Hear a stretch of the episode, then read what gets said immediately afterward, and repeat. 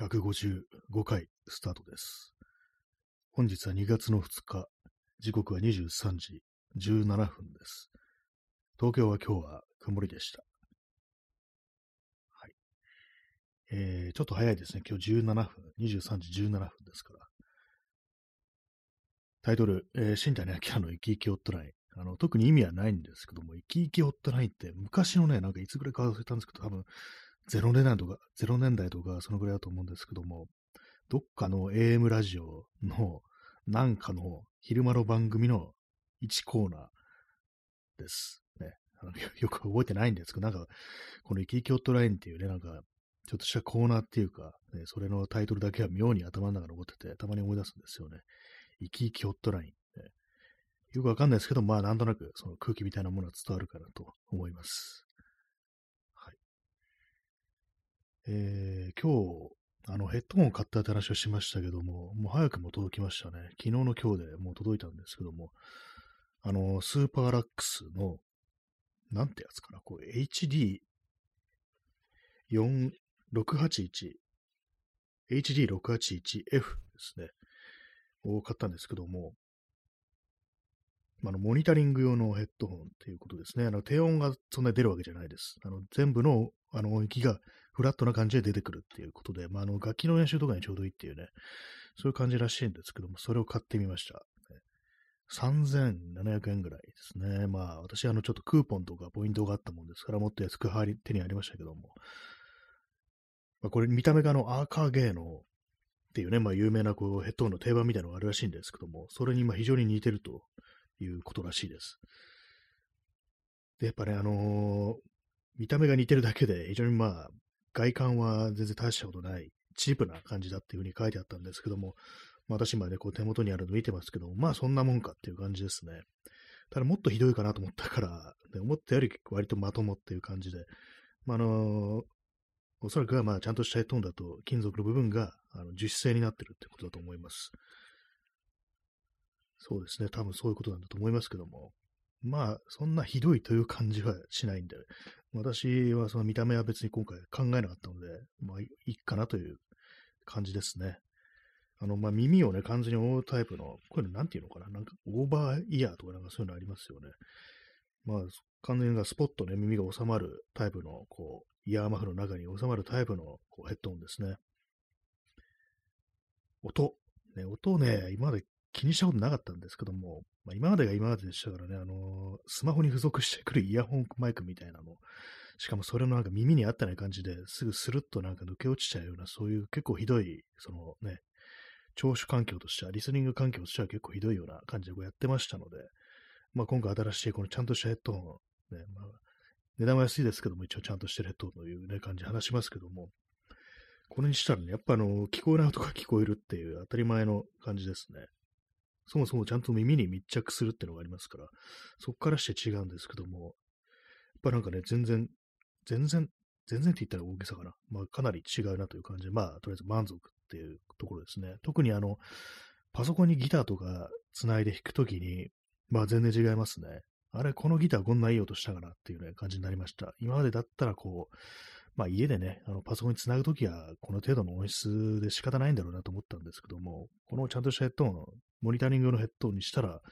あ、普通になんかあの、このヘッドホン越しでも割といい音に聞こえるよなっていうね、感じになりましたね。まあ楽器の練習的には相当違うと思います。あとなんか不思議なんですけども、あのー、ギターのね、最近ギターのチューニングが合わないとかずっと言ってたと思うんですけども、なんかね、あ今日合ってるんですよね、結構。狂わないんですよね。まあ、たまたまなん、ね、あの、たまたまなのか何なのかわからないですけども、もしかしたら、あの、ちゃんと音が聞こえるから、あの、狂ってるように聞こえなくなったのかなって、今までが私の、その、リスニング環境がひどかったから、正しく、正しい音が出てるのになぜか狂ってるように感じたっていうね、そういう可能性はもしかしたらあるかもしれないです。今日ね、本当なんかチューニング直した、直した時がね、ほとんどなかったんですよね。いつもだったらもうしょっちゅうしょっちゅう狂ってて、なんかおかしいな、なんかおかしいなっつってこう、ね、やり直してたんですけども、今日はね、ほとんどないですね。はい、ヘッドンの感想でした。スーパーラックスの HD681F ですね。F はなんか多分フラットって意味だと思います。681B っていうのもあって、これはあのなんかベース、ね、低音が出るやつらしいですけども、まあ、私はこう楽器の練習用なんで、こう、F フラットにしました。普通のなんかの F とか B とかついてないね、なんかノーマルなやつもあるみたいですね。それがまあ普通に聞きたいっていう人のこう、タイプのヘッドホンなのかもしれないですね。なんか台湾製のね、台湾製のヘッドホンらしいです。結構まあ、あの、いろんなところで使ってる人いるらしいんで、この値段でしたら相当いいぞみたいなこと書いてる人いるんで、まああの、なんかよくわかんないけど、新しいヘッドホンとか、なんか今までクソみたいなこうイヤホン使ってたから、100均のイヤホンだったから変えたいっていう人はなんか、こういうのいいんじゃないかなと思います。ね、まあ最初は私、あの、このラジオトークのコメントでね、教えていただいたんですけども、非常になんかこう助かりました。こういう手頃な値段でちゃんとシャート出るってやつをね、こう教えてもらって。ね、高いやつ、きりないですからね、ヘッドンっていうのはね。私はちょっと音の違いそこまではこうわからないんですけども。まあでもなんかね、楽器弾くときにね、ギターをね、こうパソコンにつなげたときの音ってのはこんなに変わるんだっていうのは、それはちょっとね、驚きでしたね。今まで一体何だったのかってね、思いました。はい。そんな、そんな内容のあの、この生き生きオットラインなんですけども、ね、2月2日の放送でございますけども、まあ今日花の金曜日ってことで、出かけてる方も多いんでしょうか？わかんないです。大体いつもね、このラジオトーク、金曜日はね、ちょっと人が少ないっていう、そういう印象があるんですけども、これはみんな出かけてやがるなと、ね、許せんなということでね、こう、もう外でもね、この放送聞けとか言えないですけども、ね、まあ、金曜日ね、金曜日出かけることは私なくなりましたね。土曜日よりも金曜の夜の方がなんかこう、まだね、こう、休みの前日っていうことでこう非常にテンションが上がるかなと思うんですけども、金曜、金曜夜ね、出ないですね、全然ね。まあ別に明日も特に予定はこう、ないんですけども、まあ、今日はさっきまでね、あの、ヘッドホンね、買ったもんですから、ギターの練習っていうか、今度スタジオでこうやる曲の、ね、耳コピーをしたりとか、あの、ま歌詞をね、こうノートに書いたりしてね、コードもなんか聞き取って、こう、進行とかを覚えるためにこう書いたりしてましたね。そのためにノート買ったんですけども、無印良品の方眼紙ノート、ね、5ミリ方眼のね、方眼紙ノート30枚 A5、ダークグレー、糸綴じってね、全部読み上げることもないですけども、100、100数十円かな、130円ぐらいで売ってました。ちょうどいい大きさなんで、これで書いてるんですけども。まあ、まだね、あの、2曲分しかメモってないんですけども、まあ、ちょっと来週のね、来週の練習に備えて、今のうちにこういろいろ覚えておこうっていう感じですね。書かないと覚えられないですね。あと今スマホがあるから、あの歌詞とかコードとかスマホで確認しようとね、するんですけども、あの、置き場所に困るっていうありますね、スタジオとかだと。あと、あれですね、あの、スリープに入ってしまうっていうね、画面が消えるっていうね、長いことなんか、あの、つけっぱなししておくと。まあ、それもなんか対策はあるんですけれども、めんどくさいからやらないっていう感じで、まあ、だから紙に書くのが最強だということはね、まあ、再度申し上げておきたいなというふうに思うんですけども、紙はいいぞという話でした。インスタントコーヒーを飲みます。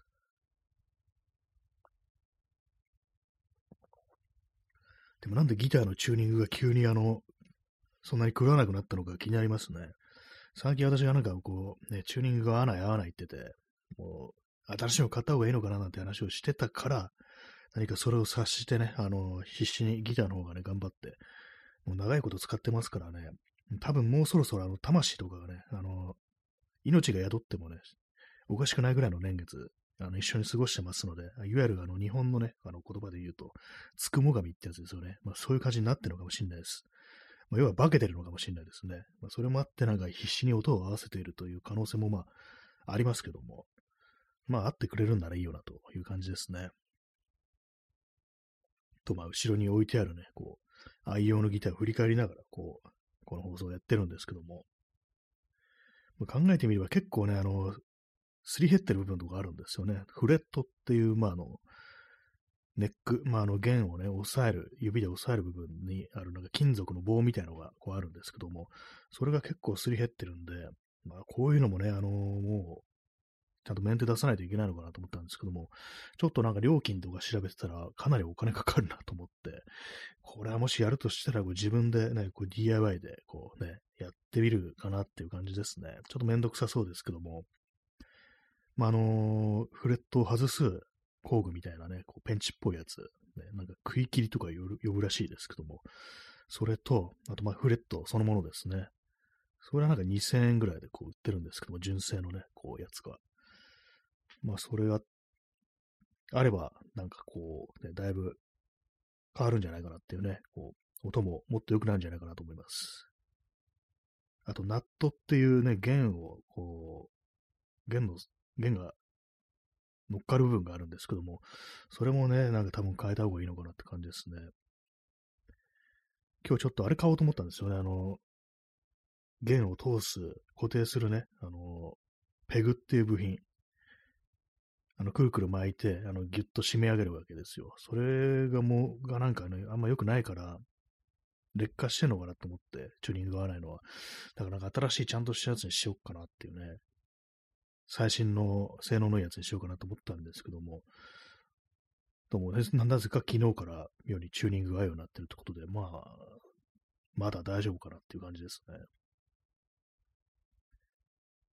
意外と楽器ってなんかね、あの手かけない人が多いらしいですね。私もそうなんですけども、あんまメンテ出さないっていうね。ねまあでも、なんでもないから使い続けるもの、ね、特にね、自分の手で触ってね、こう、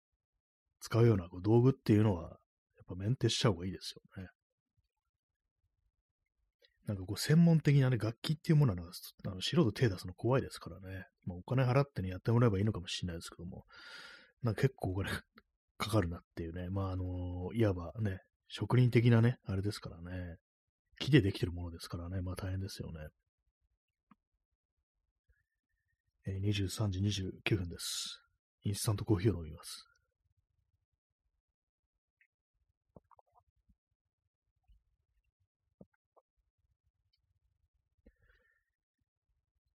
まあ、生き生きホットラインなんですけども、生き生きしてますでしょうか？皆様、日々、ね。私はしてないですね、特にね。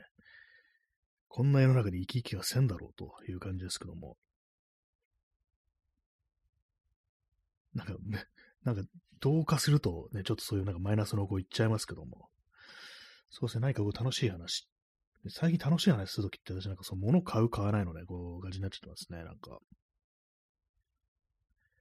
ヘッドホンはね、ほんと変えて正解だったなと、ね、なんか散々なんかこう迷って、別にこれ必要ないんじゃないかなぐらいのことを思ってたんですけども、ね、ここまで違うかという感じですね。まあ、楽器の、まあ、楽器の練習においてですね、まあ、あの、音楽聴くとき、ね、まあ、そっちもよくはなってるはずなんですけども、音楽はね、まあ、スピーカーがありますんで、ね、そっちで、まあ、楽しむっていう方でもいい、風な感じでもいいかなと思ったんですけども、楽器の練習はちょっとね、あの、でっかい音はあれなんで、まあ、そういう感じで、こう、新しいヘッドホンを買いましたという話でした。ね、最近なんかいろいろ買い、変えようとしてるっていうところありますね。あ、右書きさん出遅れました。ありがとうございます。ね、本日も生き生きホットラインというタイトルでやってますけども、そんなに生き生きする話はしてないですね。ヘッドホンを買い替えたというね、話をしておりました。スーパーラックスの HD68 1F なんですけども、音はね、もう申し分ない。ですが、ちょっとね、一つ気になるのがあって、あの、結構ギュッとね、締められるんですよ。あの、耳が。これね、ずっと長時間ね、あの、つけてるとちょっと痛くなるかなって感じですね。まあ、私の場合、楽器の練習ってのが、まあ、第一なんで、そんなね、なんかあの、ずっと長いことね、何時間もっていう感じは多分な、ないと思うんですけども、まあ、何時間も練習した方がね、上手くなるからいいと思うんですけども、そこまでまあ気にしちゃないんですけども、あの快適なね、リスニング環境を まあ何時間もね、快適な環境で音楽聴きたいって人にはちょっとあれなのかなと思いますね。締め付けが強いですね、これ結構ね。はい。ね、2月もね、2日ですけども、ね、2月は短いですからね、28かな？いや、9かな？9ですね。2月28日までしかないのは、あれですよね。あの、ウルード氏ってやつですよね。あんまりいつだったか、覚えては紅白はしてないんですけども。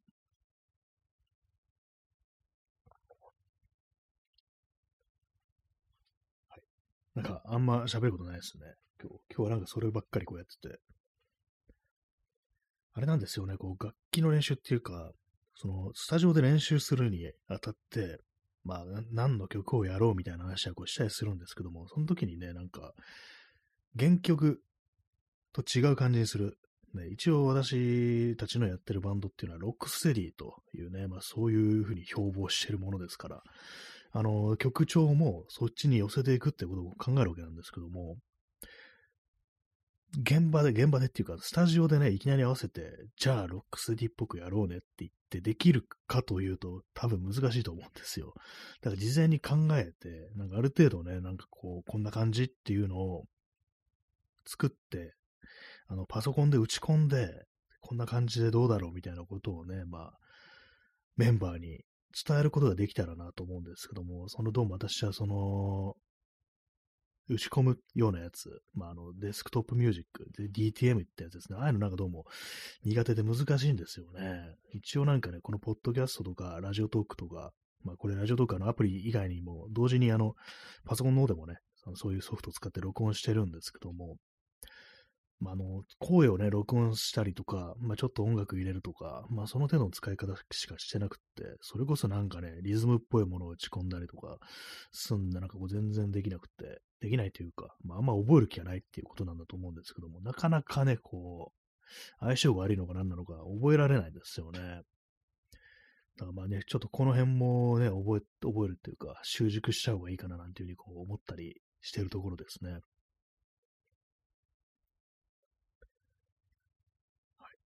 まあ、でも今日はその耳コピとかね、なんか歌詞を書くとか、こう、歌詞書くってあの、あれですよ。あの、今度やる曲の歌詞をね、ノートに書いて、まああの、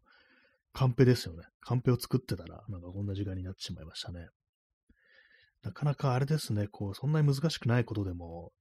結構ね、時間かかっちゃったりしますね。今日もね、その耳コピとか言ってもコードとかね、ほとんど分かってたんですよ。でもなんか妙にそう書いていくのに時間がかかっちゃって、もっとマッハ、何でもマッハでね、こなせるようになりたいですけども、どうも時間かかっちゃいますね。まあ、ダラダラしてるからだよという感じですけども、まあ、特にギターね、持ちながらこうね、あの、弾きながらこうなんか書き留めたりしてると、こう、関係ないね、あの、手癖でなんか適当にいつも自分がなんかね、こう弾くようなフレーズをなんか弾いたりして、それで時間が結構経ってるっていうのは多いですね。楽器の練習するのに楽器を持ってると、あの、なぜか寄り道してしまうみたいな、そういうね、ちょっとバグがありますね。はい。天気情報いきますかね。天気情報。今日は結構寒かったですよね。風がね、強い。えー、本日2月2日の東京の最高気温は7度ですね。昨日と比べたらマイナス9度ってことで、ね、昨日は16度だったんだっていうのはあったかかったんですね、やっぱりね。でも昨日も風は強かったですからね、その分ちょっと寒く感じましたけども、7度はなかなかこう冬っぽいなという感じですね。明日は11度ですね。なんかいつも通りっていうこう感じですけども、今日はまあまあ寒いですね。あと日曜日なんかあの雪のち晴れになってますね。まあね、積もんないでしょうね。日曜日ちょっと出かける予定あるんでね、あの、積もったら積もったでね、ちょっと歩きにくくなるんですけども、まあね、雪のち晴れなら、もうマッハで溶けるでしょうって感じですね。溶けた雪嫌なんですよね、なんかね。なんか悲しくなりますからね。まあ、積もったら積もったら大変ですけどもね。はい。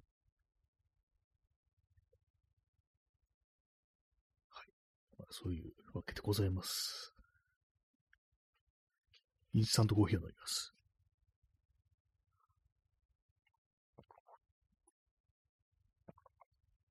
そういえばバッテリー、膨らんだバッテリーの処分もするっと言っておきながらね、今日全然行く時間あったのに行ってないですね。持ってくだけなのにって感じですけどもね。なんかちょっと怖いんですよね。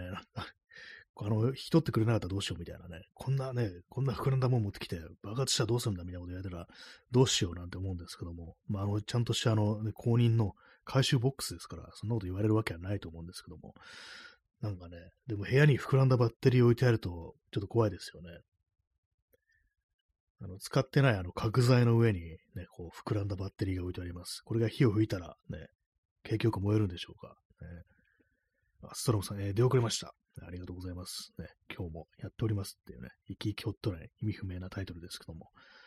今日あのヘッドホンを買い替えたというね、こう話をしております。買い替えたというか、前のはね、なんかイヤホンでしたからね、イヤホンマイクで聞いてたんですけども、スーパーラックスの HD681F というね、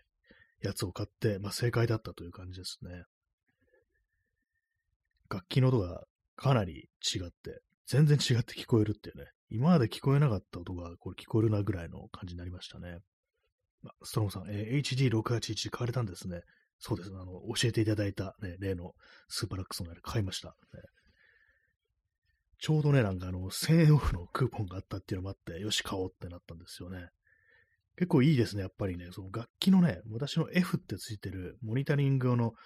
あれですね、まあ、フラットっていうの、こと、意味の F だと思うんですけども、これにしたらやっぱりね、こう、パソコンにギター繋いだ時の音がこう全然違うっていう感じで、今までだったらパソコンにね、繋いで弾いててもあんま楽しくなかったんですよね。これがなんかね、あの、変えたから、ヘッドホン変えたからちゃんと音が聞こえるっていう風になって、割にね、あの、普通に練習になる、楽しくなるっていうね、感じになりましたね。これは本当正解だったなという感じですね。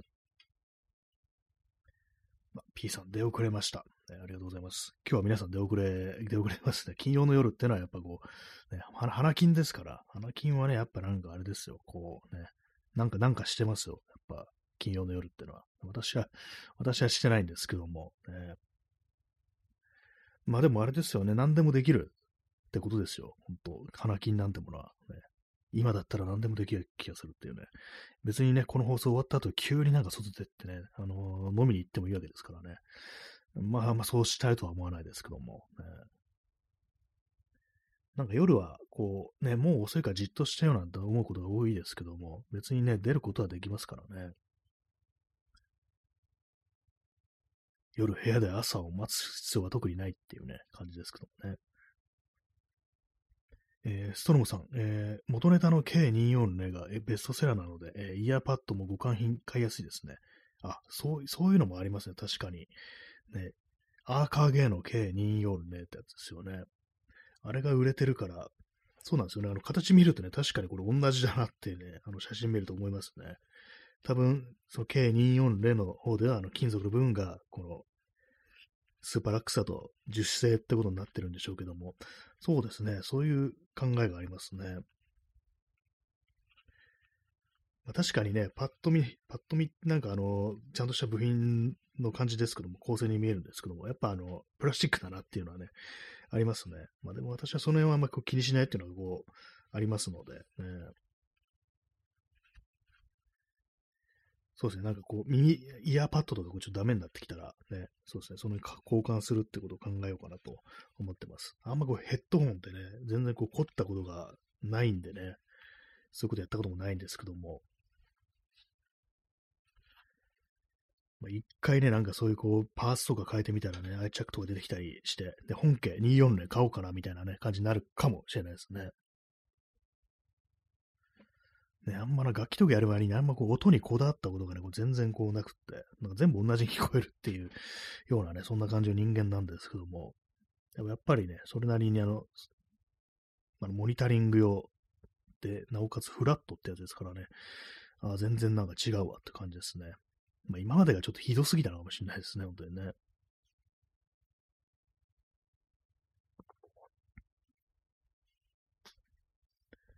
まあなんか結構意地を張って古いものとかね、こう使ったりこうしてしまいますけども、なんだかんだね、あのー、まあ物によりますけども、新しいもの買った方がね、こう、いいっていうのはね、それはなんかあるかもしれないですね。まあギターに関して言えばなんか最近ね、ここ2日ぐらいなぜかこうチューニングがね、食らわないでいるので、まあ新しいのは、こう、よっぽどのことがなければ買わないというふうにね、考えております。まあ、カメラはね、カメラはね、ちょっと買う方向なんですけども、ね、まあ、高いから、あの、なかなかこうね、本当にこれでいいのかって考えちゃって、踏ん切りつかないような、そういう感じですね。ちょっとあの、今日、今日の、あの、値段、値段チェックをしたいと思います。私のこう、その買おうと思ってる、ね、こうカメラの。結構便利なね、こう、サイトがあって、なんかあの、中古の在庫とかをね、一括でこうチェックしてくれるみたいなのがあるんですよ。これ非常にこう、重宝してますね。重宝してますねって言ってもそんなにあの、カメラ買うことないですけどもね。うん、特に昨日と変わりはないですね。何か新しいものが出ているわけではないですね。まあ、P さん、えー、価格ダッコム、ね、ダッコムね。価格 .com ではないんですよ。これ、私が見てるのは、あの、J カメラっていうね、まこれあのカメラ、カメラ屋さんのね、あのー、に特化してるサイトということで、まあ、これは非常にこう、いいやという感じなんですけど、まあ、価格コムでもね、あの、中古のね、あの、価格とかで出てきますから、あっちもね、まあまあね、あれですよね。ただなんかあの、画面に表示されてても、もう売り切れてますっていうのがね、あっちの方が結構多いですね。うん、昨日と変わってないですね。特に、こう、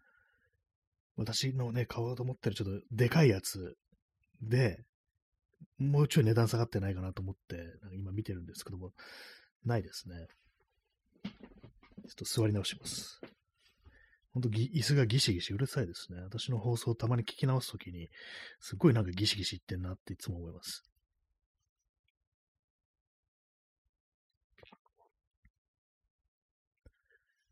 はい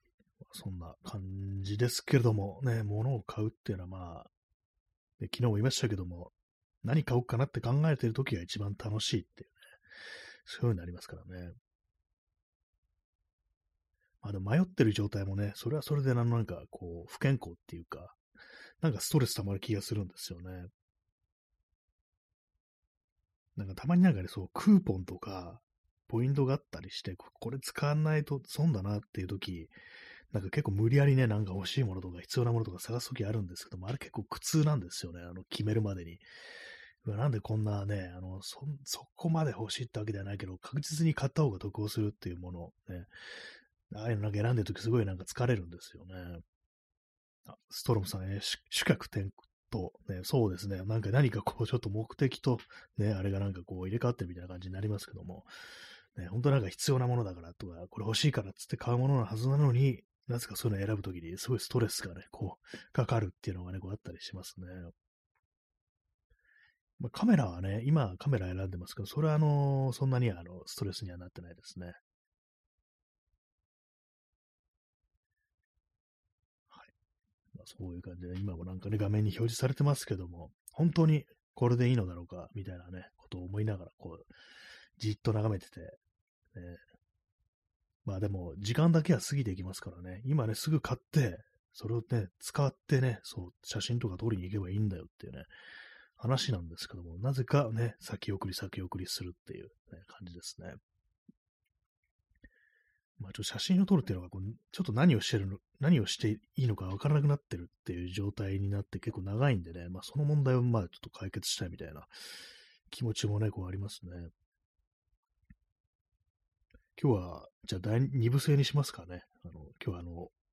遅れて、ね、出遅れましたっていう方がちょっと多いものですから、あの、2部制でまた再びこう、30分終わったらまたすぐにこう第2部始めたいなと思います。これもね、なんかどうしよっかな、延長しよっかな、どうしようかなってこう迷ってるとなんかストレスになってくるんですよね。サクッと決めた方がこういいんですよね。まあ決められない人間ではこうあるんですけども、いつまでもぐずぐずと迷ってるっていうね、ほんとなんかそんな感じの人間ですね。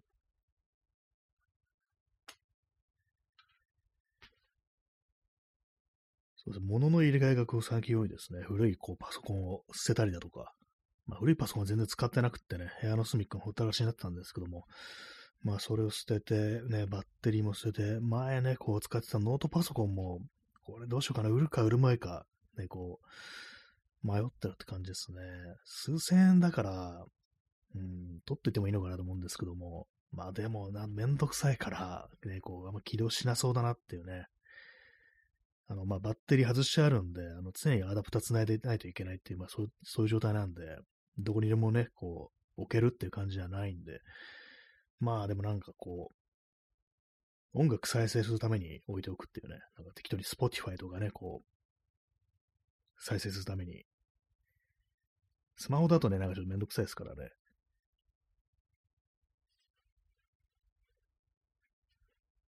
はい。まあそういうわけでね、生き生き、何が生き生きおったりなのかよくわからない状態でお送りしております。残り12秒ですけども、ね、終わったらまたすぐ第2部、ね、で再開したいと思います。はい。というわけで、それでは皆様、えー、第2部で会いましょう。ね、変な、変な感じで終わりました。はい。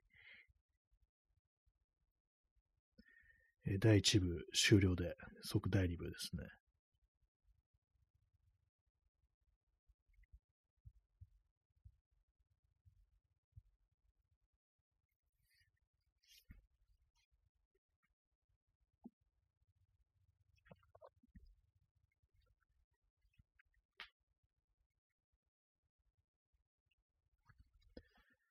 はい、えー、第2部始めております。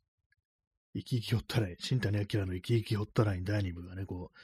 始まっておりますけども、えー本日は、えー2月の2日、えー時刻は23時47分ですね。天気は曇りで最高気温は7度という、ちょっと寒い日なんですけども、あんまりで、あれですね、冷える感じじゃないですね。足元そんなね、冷たいって感じはしないですね。まあ、チャンツさん出遅れました。ありがとうございます。今日はあの花の金曜日ってことで、皆様、あの、ちょいとね、あの、教室に入ってくるのが遅くなったみたいな感じでね、ガラガラガラっとこう開けてね、こう、入ってこられたって感じですけども、ねよろしくお願いします。えーストロムさん、えーノート1台あると、えーメイン PC のトラブル時に便利です。あやっぱそれはありますよね、なんかね。そうなんですよね。完全にね、あの、今あるパソコン1本に、あの、絞るっていうのがなんかこう、ちょっとね、怖いっていうのはちょっとあったりして、まあ、ただ古いんですよね、このノードがね。10年ぐらい前なんで、それもあって、なんかあんまり意味意味ないかなと思いつつ、でも確かにね、トラブル時に便利っていうのがあるんですよね。そうなんですよね。今ね、今のデスクトップのパソコンだと、まあ、大したトラブルが起きてないこう感じですけどもね、何があるかわからないですからね。で昔みたいにあれですね、なんかこのトラブルあった時に、ネットを見る手段がないっていう感じにはならなくなりましたね。あの、スマホがありますからね。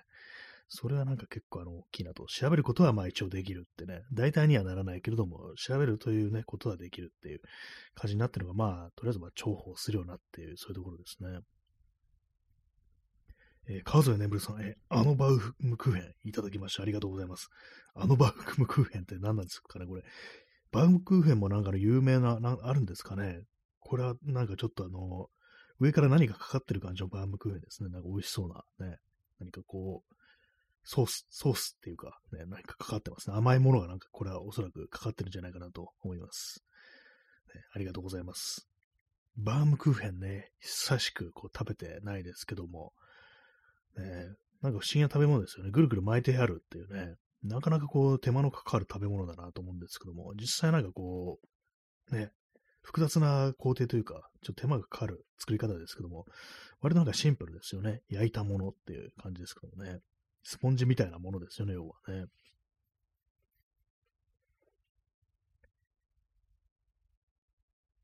今なんかあの、蚊がいるかなと思って、ちょっと驚いたんですけども、顔の前をなんか蚊が通り過ぎたような気がして、と思ったら、あの、埃でしたね。埃でした。はい。甘いもの、ね、甘いものはいいです。私結構、そう。好きですね、甘いものね。よくなんか酒飲みは甘いものを好まないなんて話も聞きますけども、あれ本当なんでしょうか？あんま関係ないような気もしますけどもね。まあでもね、酒、お酒のね、なんかこう、魚みたいなのにお菓子とかはね、あんまいかないですからね。ウイスキーとチョコレートなんてのはこう聞いたりしますけども、ね。なんかあの、日本酒とか焼酎とかとね、甘いお菓子ってあんま聞かないですからね。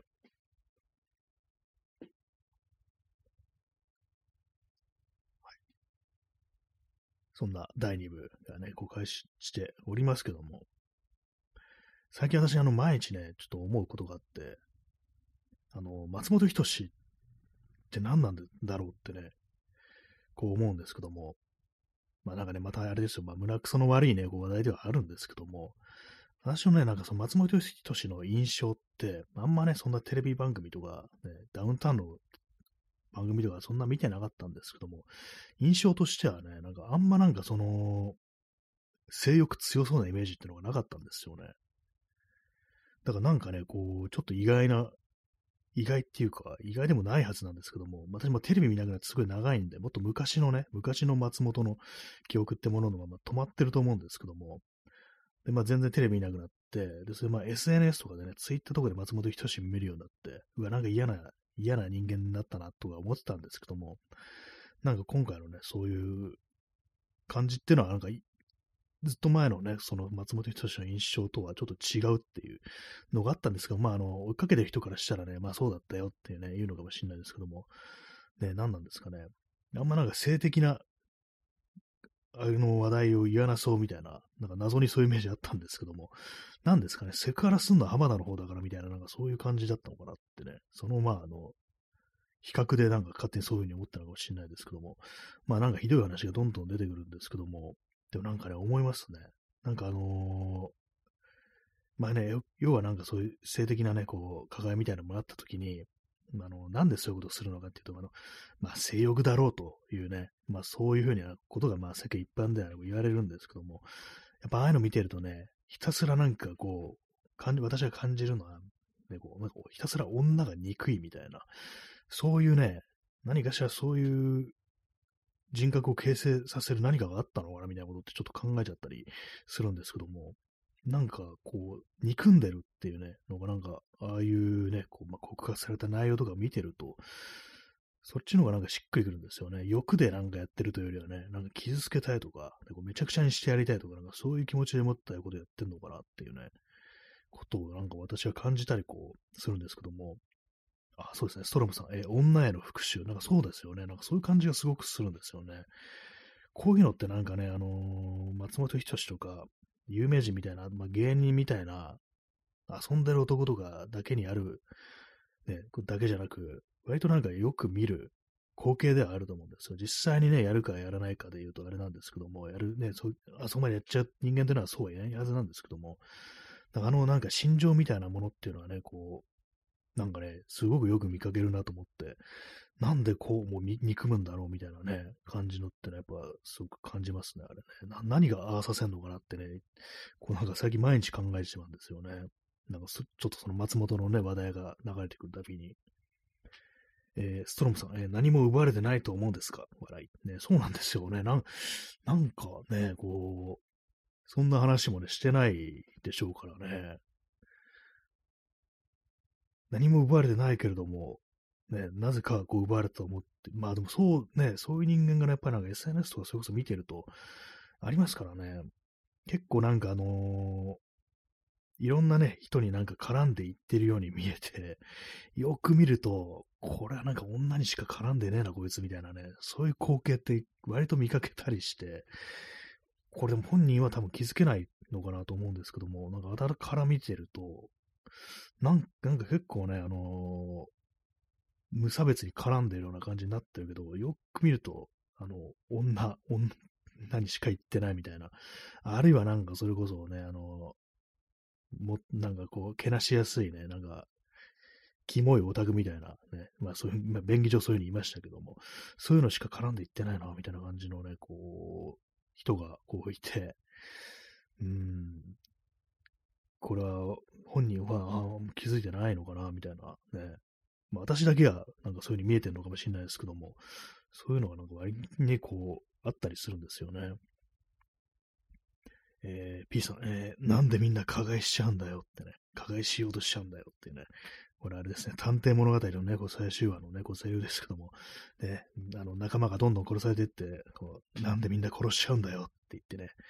そういう風に言うシーンがあるんですけどね、なんでみんな加害しちゃうんだよ。確かにそうですよね。しちゃうんですよね。起きるんですよね。こういうことってね、なんかやっぱりこう、まあなんで、ね、まあなんでかっていうことを考える、考えるのがいいのか何なのかちょっとわかんないですけども、ね、まあやっぱなんかそういうことやる、防ぐにあたっては、どうしてそういうようなね、こう気持ちになるのかっていうようなことを把握しておいた方がいいのか、把握することは、まあ、やった方がいいのかなみたいなことは思うんですけども、ね、なぜってね、感じですよね。まあ私もなんか一言みたいに言ってますけどね、なんか自分で気づいてないだけでね、やっぱこう、まあ表には出てないだけで、ね、なんかそういうのあるかもしれないですからね。なんかね、こう、ムカムカしてたりとかするけれども、それは何、相手がこう、女だからじゃないのみたいなね。なんかそういうのって、もしかしたらあるのかもしれないですよね。同じことを男が言ったとき、女が言ったときに、女が言ったときになんかね、ちょっとイライラしちゃうみたいな、そういうことってね、もしかしたらこうあるかもしれないですよね。コーヒーを飲みます。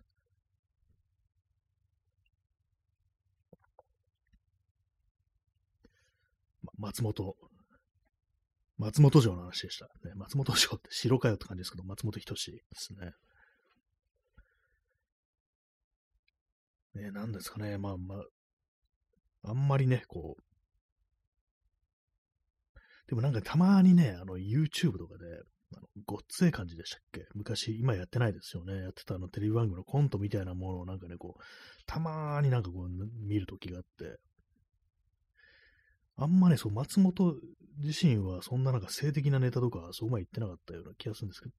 ですけども、たまにね、でもなんかね、この、あれですよね、こう、ありましたよね。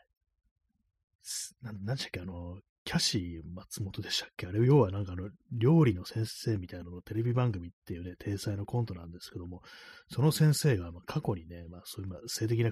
こう被害を受けてて、それがトラウマになってるっていうようなね、こうキャラクターで、まあそういうのをギャグにしてるわけですから、やっぱああいうところにちょっと現れたのかなと思いますよね。あんなものを普通にあのコントにしようと、普通はまあ思わないですからね。まあでもなんかお笑いのね、なんかコントとか、ね、ネタっていうのは割となんかそういう、ちょっとセクハラみたいなのもね、面白にするっていうのはありますからね。まあ、志村けんのね、あの変なおじさんとか直球ですからね、あれね、痴漢じゃねえかって感じなんですけども、あれもね、考えてみたらね、笑ってますけども、かなり異様だよなっていうね、性犯罪者をね、こうなんかこう、キャラクターにしてるっていうね、感じですからね。志村けん。こ、こ、志村康則さんね。あの、志村けんのお葬式の時になんかあの、お兄さんが来てね、なんかお、志村けんのことを、けんはっていう風になんか言ってたのがね、ちょっとなんか意外でしたね。あの、本名安則でね、弟のことを呼ぶときなんかその芸名で呼ぶっていうね。しかも、けんは、けんはっていうね、なんか本名みたいな感じで言うっていう。普段からケンって呼んでたらちょっと面白いなと思ったんですけども、ね、弟のことはあの、ね、芸名で呼ぶっていうね。はい。ケン情報でした。ね。ケンって名前の人、結構あのいますよね。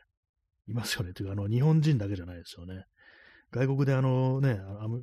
英語圏のね、あの名前であの、ケネスっていうね、名前あれ、あだ名がね、ニックネームがあの、ケンになりますよね。まあ、それだけなんですけども、ね。意外となんかね、あの、名前ってものを各国共通してるのが割とあったりしてね、日本でもある名前だし、ね、こう、外国でもある名前って割とあったりしますよね。っていう話でした。はい。まあ、コントのセクハラネタ。まあ、ああいうのね、なんかこう、テレビやってたりしてるだけであって、ね、まさか現実にやるやついないよっていうね、現実とテレビのお笑いの区別さんが当然ついてるでしょっていう風にね、いう、まあそういう意見も多分ね、たくさんあると思うんですけども、実際ね、こう、私がなんかね、こう、昔、目にしたようなね、こう、との中には、本当なんかそれこそテレビのお笑い気分でね、なんかセクハラするみたいなね、光景。まあ私はそれ眼前で見たわけじゃないですけども、後からなんか聞いたりして、ね、なんか飲み会とかの席でね、やっぱこう、セクハラみたいなことをね、やったことがあるなんていうことをなんか結構ね、その、笑える話として、語るみたいなね、こう、ね、人間はやっぱ周りにちょっとね、いたりしましたからね。ああいうのもなんかそれこそ笑いというね、あのー、ベールに包んでれば何やってもいいとまではいかないですけども、なんかちょっとしたね、セクハラぐらい許されるでしょみたいなね、そういうこともあったのかなと思うんで、まあ、それなりにね、あの悪影響みたいなものは、やっぱあんのかなとは思いますね。まあ、下ネタというね、点で言えば私も大概ですけどもね、なんかしょっちゅう言ってますからね、この放送でもなんかこう、不意にね、なんかこうね、こうなんか言うことがありますからね、あんまこう、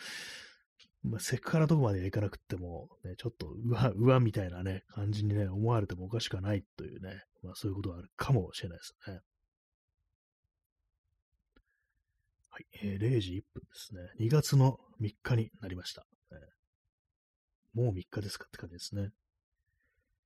えー、P さん、えー、ハイサイおじさん、えー、戦争 PTSD 家族による被害者のエピソードを元にしたことを考えると、変なおじさんもまた、そういう戦勝者の記憶がまだ残る時代の産物なのかも。ああ、ね、変なおじさんのね、あの、あ変なおじさんだから 変なおじさんってやつ。あれの元であの、木梨小吉っていうね、あの、ミュージシャンの、ハイサイおじさんっていうね、あの、曲なんですよね。ハイサイおじさんのね、こう、モデルになった、こうね、ご人物、が、実際その木梨小吉の近所に住んでたおじさんなんですよね。で、そそのね、そのおじさんは、結構まあなんか女遊びが激しいみたいな、浮気したりだとか、愛人作ったりとか、そういうのが結構激しい人で、それでまあね、あのー、妻が、であるね、こう人が非常にそのことを気に病んで、ちょっとね、おかしくなっちゃって、それであの、娘をね、あのー、殺してしまったっていうね、その非常に痛ましい、こう、ことがあっったっていうね、エピソードが、まあ、そういうのが元になってて、まあ、それからね、そういうことがあってから、そのおじさんは、あの、叫びたりになって、ね、それで、まあ、あの、まあ、近所住んでるわけですから、木梨吉がね、と会って挨拶するときに、まあ、あの、まあ、ハイサイっていう、まあ、沖縄のね、なんか挨拶なんですかね、ちょっとあの、その辺の詳しい、あの、あれは忘れちゃったんですけど、まあ、そういうね、こう、いつもね、にこやかに挨拶してくれるおじさんだけども、過去にはそういうことがあったっていうね、まあ、叫びたいになってるのは、そういうね、事件が元になってるみたいなね、そういう話だってこう聞いたことあるんですけども、今、あの、今、すいません、あの、P さんのこうコメントを見ると、戦争 PTSD って書いてありますね。あれも戦争絡んでたんでしたっけ？なんか私がこうね、覚えてるのは、そんな感じで、その、まあ、おじさんがなんかそういう風になったのが、ね、こうなんか、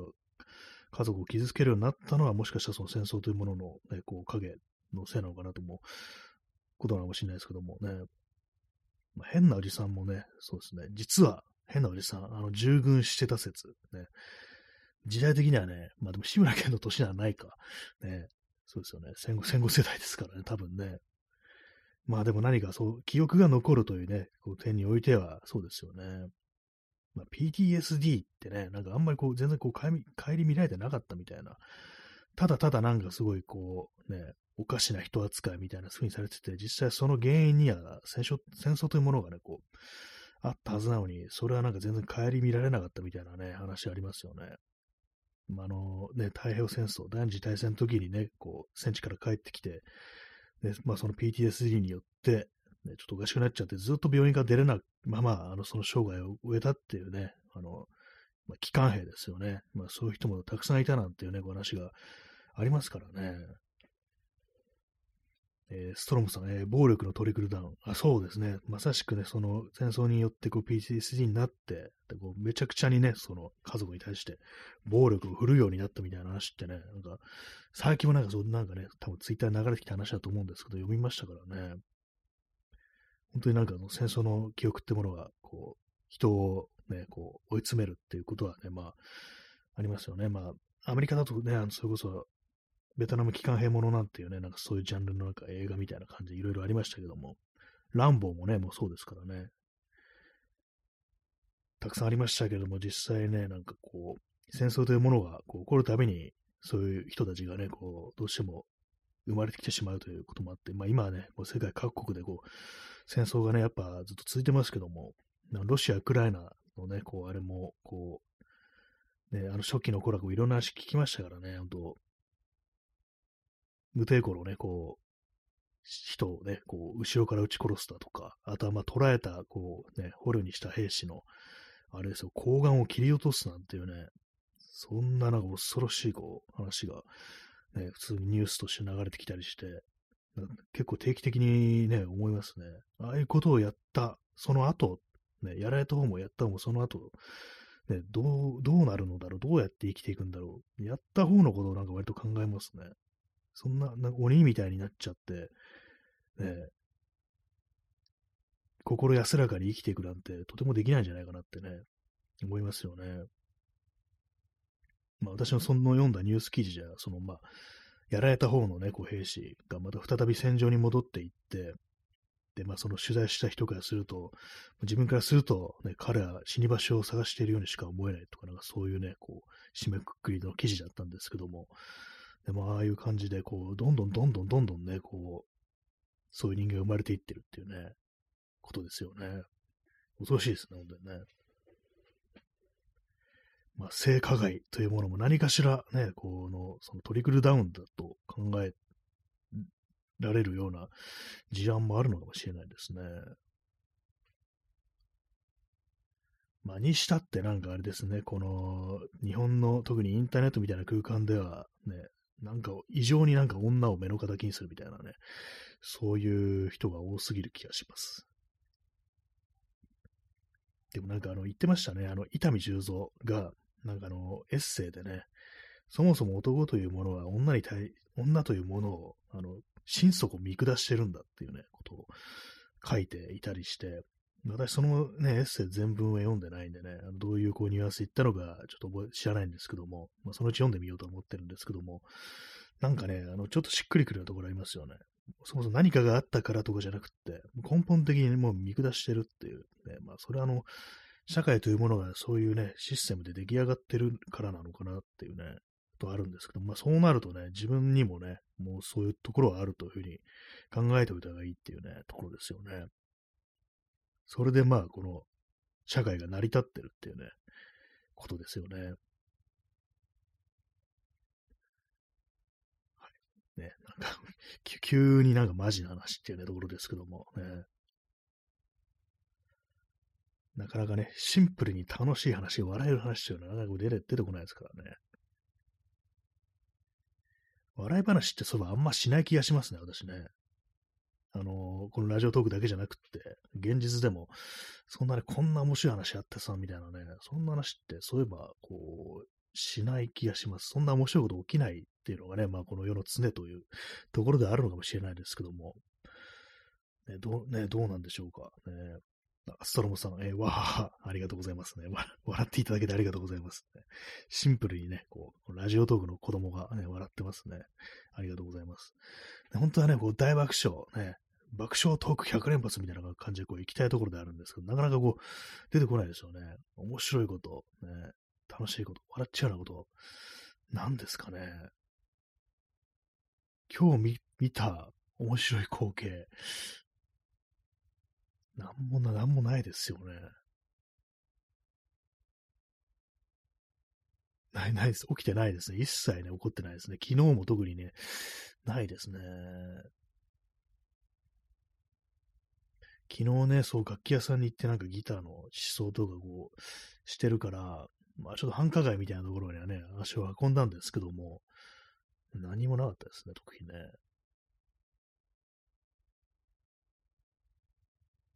でもなんかこう、昔はね、若い頃とかもうちょっと何かこう、普段のね、こう、喋り、トークに、笑いというものがもう少しね、笑いの比重がなんか大きかったような気がするんですけども、ね、なんかないですね。なんかね、こう、シンプルにね、面白い話とかね、こう、してないですよね。まあ、それもね、思い込みかもしれないですね。昔なんか面白い話してたような気がするっつっても、ただ単にね、こう、テレビとかのね、話をしてたのかもしれないですからね。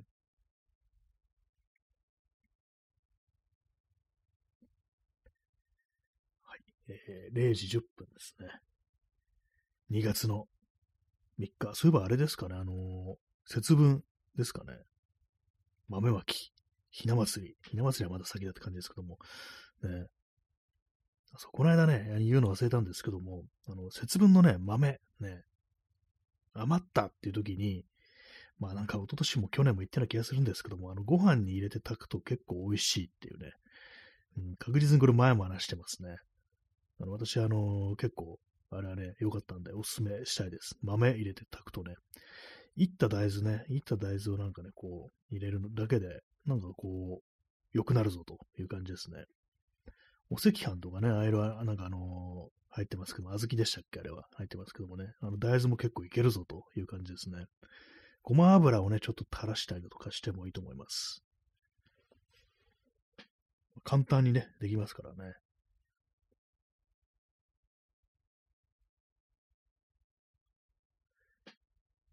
はい。えー、コーヒーをね、飲み干そうと思います。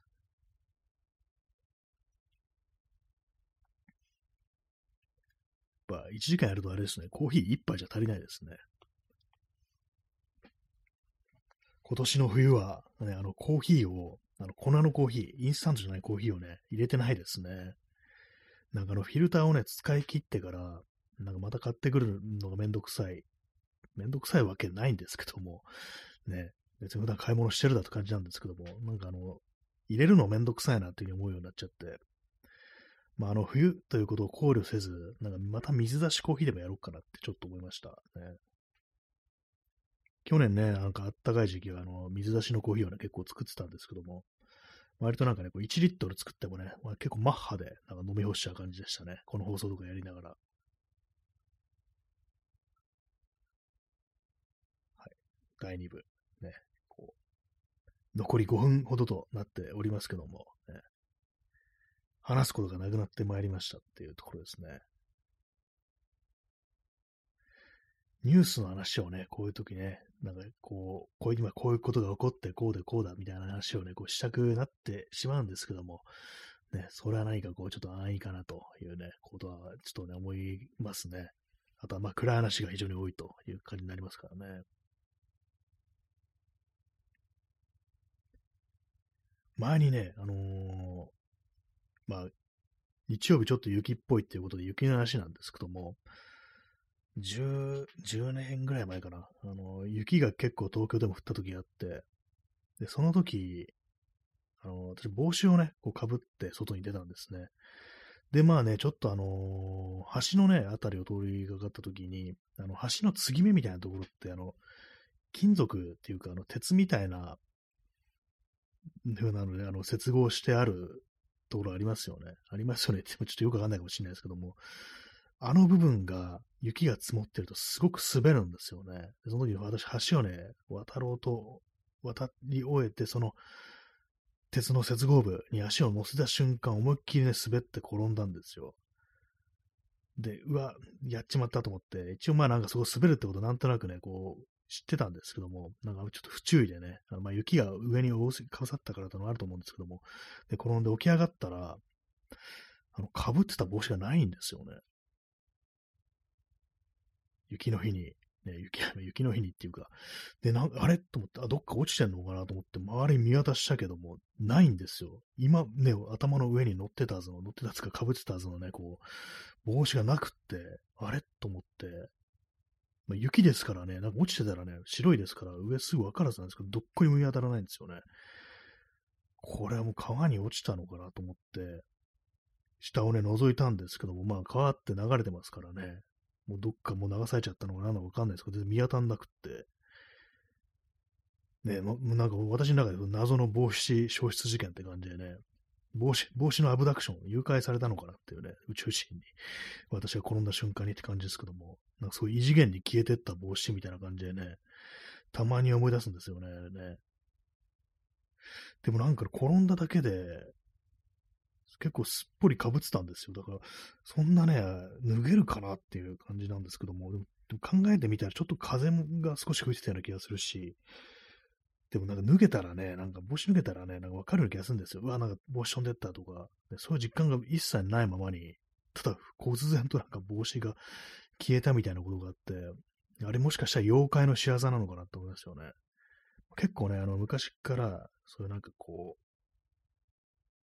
う、まあ、橋、橋だとか、坂、何かそういうね、空間ってものは、あの、